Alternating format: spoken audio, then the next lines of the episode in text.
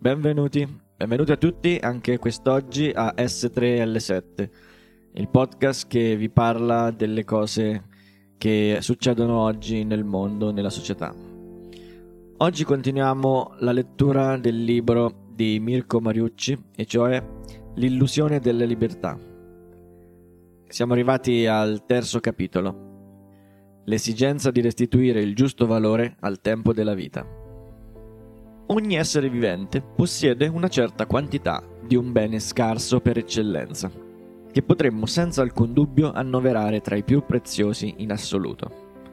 Si tratta di una dimensione in grado di contrarsi e dilatarsi, ma che pur sempre resterà finita per ogni essere umano.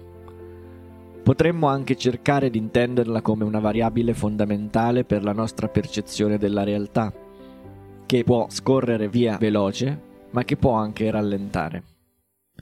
Si può spendere, ma non si può acquistare, ed è sempre accompagnata da un'intrinseca incertezza sulla sua futura disponibilità.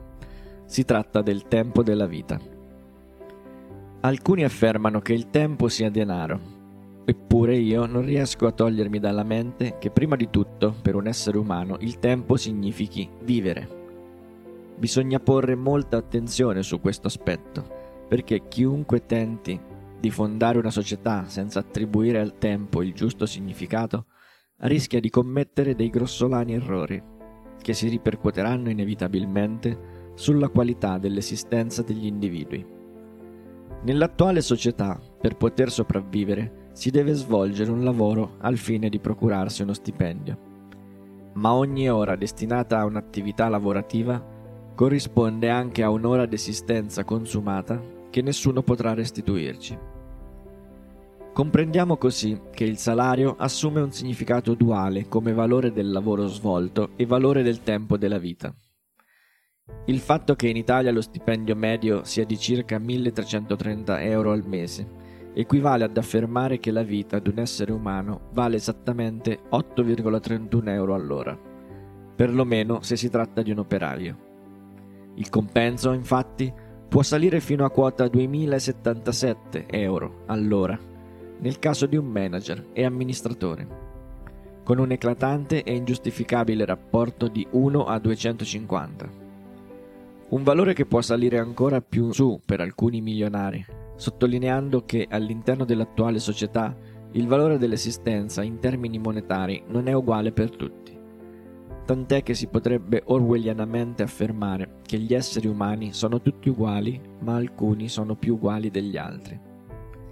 E nel mondo c'è chi sta decisamente peggio degli italiani, anche se non per molto, a causa della crisi economica scientemente attuata e strumentalizzata per far diminuire salari e diritti dei lavoratori, oltre che per realizzare dei grandi affari privatizzando i settori pubblici. Lo stipendio medio in Polonia è di 630 euro al mese. In Serbia si guadagnano 414 euro, anche se i dipendenti dell'azienda Fiat Serbia percepiscono una retribuzione di 300 euro al mese per 12 ore di lavoro al giorno.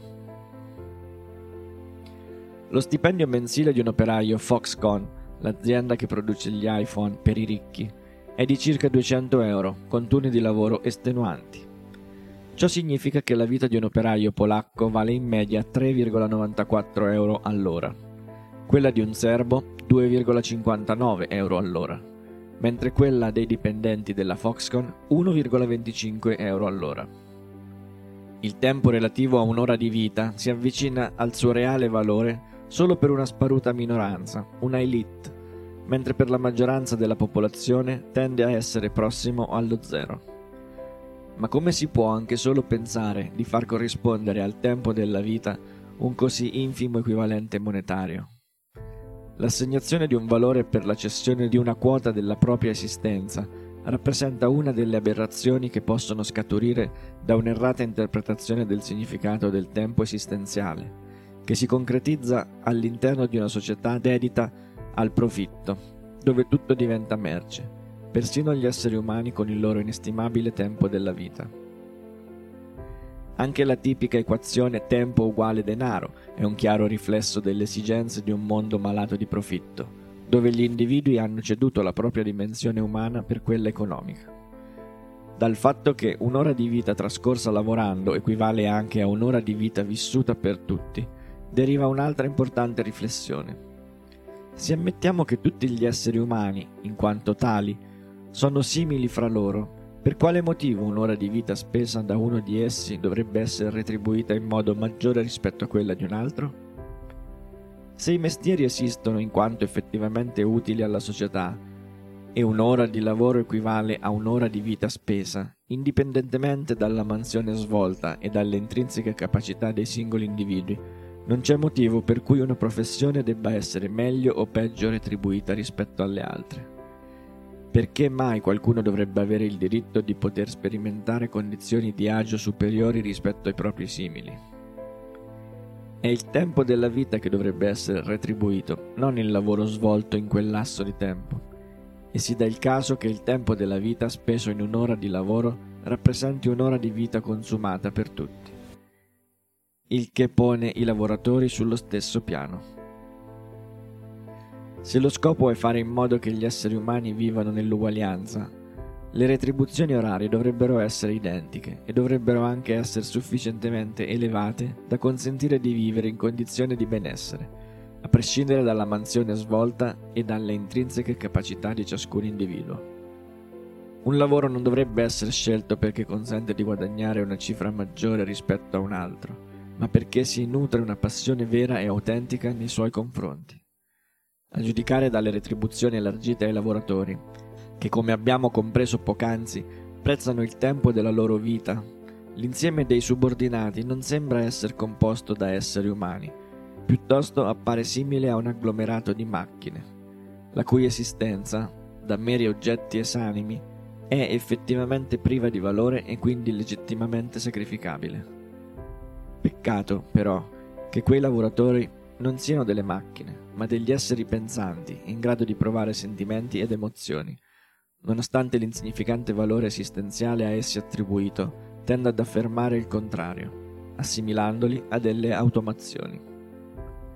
Al contrario, chiunque riuscisse a comprendere che quell'ora di lavoro umano corrisponde a una frazione finita di un bene che in realtà ha un valore inestimabile, potrebbe facilmente intuire che non esiste alcun compenso ammissibile per la cessione del tempo della vita. Adottando questa nuova ottica, il tempo esistenziale si trasforma in un bene così prezioso che non può essere sprecato. A maggior ragione se si tratta di impiegarlo per ridursi in schiavitù nei confronti di qualche sfruttatore parassitario, oppure più in generale per svolgere azioni che non siano dettate dalla propria volontà. Al contrario, quando l'esistenza assume un valore monetario finito, tendente allo zero, può sembrare sacrificabile. Il capitale trova così la legittimazione necessaria affinché la massa venga asservita alle sue necessità, in virtù di un'errata valutazione sulla scala dei valori umani, secondo la quale il profitto prevarica persino la salute e la felicità. Eppure è evidente che vivere non dovrebbe significare assecondare le dinamiche utili a generare profitto, riducendo gran parte degli esseri umani a livello di un'automazione. Ogni individuo dovrebbe sperimentare la propria, unica esistenza all'interno di una società che sia in grado di garantirgli il massimo del tempo libero possibile per svolgere tutte quelle attività che lo rendono felice, senza che queste ultime interferiscano con la felicità degli altri. Perché il senso della vita, ammesso che ci sia, non può essere scoperto cercando di esprimere il proprio essere in condizione di libertà? Attualmente, invece, le attività che monopolizzano le giornate degli esseri umani sono senza alcuna ombra di dubbio quelle inerenti alla sfera economico-lavorativa. Se il lavoro non c'è, ci si deve dannare lo spirito per trovarlo e quando c'è, si devono sacrificare 10 o 12 ore al giorno per esso, includendo spostamenti e pausa pranzo. Ma lavorare forzosamente non significa di certo vivere la vita. Servire il sistema sotto la spinta coercitiva di un ricatto economico e di incessanti condizionamenti sociali corrisponde all'annullamento del senso dell'esistenza, oltre che a una chiara forma di violenza. Obbligare le persone a dedicare la maggior parte del loro tempo alle attività lavorative non può essere considerata una forma di libertà, ma la sua negazione. In una società a misura d'essere umano, gli individui dovrebbero aver modo di poter lavorare per vivere, senza dover vivere per lavorare. La vita è troppo breve per essere sprecata facendo cose contro la propria volontà. E invece oggi, per la stragrande maggioranza degli esseri umani, il lavoro non è una questione di volontà, ma una costrizione. Il lavoro è un obbligo travestito da necessità sociale, che costringe le persone a lavorare per un orario eccessivo svolgendo mansioni ripetitive, allenanti e logoranti. Non tutti i lavoratori possono scegliere il proprio lavoro. I più, pur di sopravvivere, si adattano a ciò che il sistema gli mette a disposizione, la qual cosa si traduce in una palese e gravosa forma di violenza. L'attività lavorativa ruba tempo ed energie psicofisiche che non vengono impiegate per vivere la vita, ma per inseguire i fini di profitto di qualche sfruttatore. Le azioni necessarie al capitale non collimano con le vere esigenze dell'esistenza di un essere umano, né tantomeno sono state concepite per essere piacevoli o per contribuire al benessere psicofisico dei lavoratori. Rinchiudersi quotidianamente all'interno di un edificio per smaltire futili scartoffie burocratiche equivale a una carcerazione temporanea, con l'ulteriore aggravio di svolgere forzosamente mansioni indesiderabili. La stessa cosa sussiste per un qualsiasi operaio di una catena di montaggio, ma anche per un architetto o per un progettista, perché svolgere forzosamente un'attività per 8 o 10 ore al giorno per 40 anni della propria esistenza, al fine di poter sopravvivere, rappresenta di per sé una vera e propria tortura per ogni essere umano. Una lunga giornata di lavoro assorbe vitalità e vigore fisico, e così un lavoratore non solo non ha più tempo, ma neanche volontà e forza necessarie per dedicarsi ai propri interessi, alle relazioni umane o a tutto ciò che potrebbe contribuire realmente a renderlo felice. Lavorare per tutto il giorno significa non aver tempo per veder crescere i propri figli, che devono essere parcheggiati a scuola e ancora prima negli asili. La follia dell'odierna società diviene del tutto evidente quando si osserva come l'azione più naturale che ci sia, ovvero mettere al mondo e crescere dei figli, si sia improvvisamente trasformata in un problema, perché si deve lavorare, e quindi non si ha tempo da dedicare a una eventuale famiglia, oppure perché non si ha denaro a sufficienza per poter assicurare un'esistenza dignitosa ai propri figli. Per avere denaro a sufficienza, entrambi i genitori dovrebbero lavorare, ma in questo modo, pur potendosi permettere di procreare, economicamente parlando, non disporrebbero comunque del tempo necessario per poter crescere adeguatamente i propri bambini, partecipando alla loro vitalità. Le odierne attività lavorative stravolgono i ritmi naturali, che non riflettono più le esigenze di salute e le caratteristiche del singolo ma devono adeguarsi a quelle richieste dalla propria attività lavorativa. Non ci si può svegliare quando il corpo sente di non aver più bisogno di riposare, si deve far suonare una sveglia. Se ci si sente stanchi e annoiati, non ci si può distrarre né coricarsi per recuperare le energie, perché si deve continuare a lavorare fino al termine dell'orario di lavoro. Anche il tempo del divertimento subisce una distorsione perché così come ci sono giorni nei quali si deve lavorare, ve ne sono altri nei quali si è obbligati a divertirsi. Ma non ci si riesce a divertire quando il divertimento è comandato, e per giunta si è anche stanchi a causa di una dura settimana di lavoro. Così si ricorre facilmente all'alcol e alle droghe per indurre il divertimento su richiesta. Una prassi assai dannosa che invece di migliorare la propria condizione esistenziale la peggiorerà. Sacrificando la propria esistenza per il lavoro, la vita scorre veloce, tra rinunce e costrizioni, e quando finalmente arriva la pensione, l'essere umano realizza che è troppo tardi per vivere la vita, perché deve dedicarsi a rimediare ai danni dovuti a un'esistenza fatta di lavoro, un'operazione, peraltro, quasi sempre impossibile da fare. Questo tipo di lavoro eccessivo, coatto, irrispettoso dei ritmi naturali e personali, non può che sfociare in stress, depressioni e malattie. Qualunque attività svolta per un elevato numero di ore per molti anni induce inevitabilmente ripercussioni psicofisiche negative sull'essere umano, soprattutto quando viene compiuta contro la propria volontà. Eppure, il massimo ideale che l'impostazione economica capitalistica è riuscita a concepire per la società è fatto di esseri umani che gettano via la propria esistenza svolgendo forzosamente mansioni ripetitive, logoranti e alienanti, al fine di curare gli interessi di un'elite. Senza contare che chi non riesce ad annullare la propria esistenza con il lavoro rischia di sperimentare fame e miseria, e che queste dinamiche volte al profitto sfociano nella follia della guerra e in un eclatante disastro ambientale. Si tratta di una visione della società che solo un malato di mente avrebbe il coraggio di prospettare all'umanità. E invece tutto ciò è esattamente il destino che oggi, grazie a un mix micidiale di indifferenza e accettazione generalizzata, il sistema economico a stampo capitalistico ha messo in serbo per miliardi di esseri umani. Un modello deleterio che asserve i molti a vantaggio dei pochi, ma a danno di tutti, e che vuole essere esteso all'intera umanità. Il potere è riuscito a convincere la massa che non esiste un'alternativa e che deve essere addirittura grata di avere la possibilità di sacrificare la propria esistenza sull'altare di un lavoro obbligato e totalizzante barattando un risibile compenso monetario con l'inestimabile valore del tempo della vita. Per costruire una società a misura d'essere umano è di fondamentale importanza che l'attività lavorativa non assuma una forma totalizzante.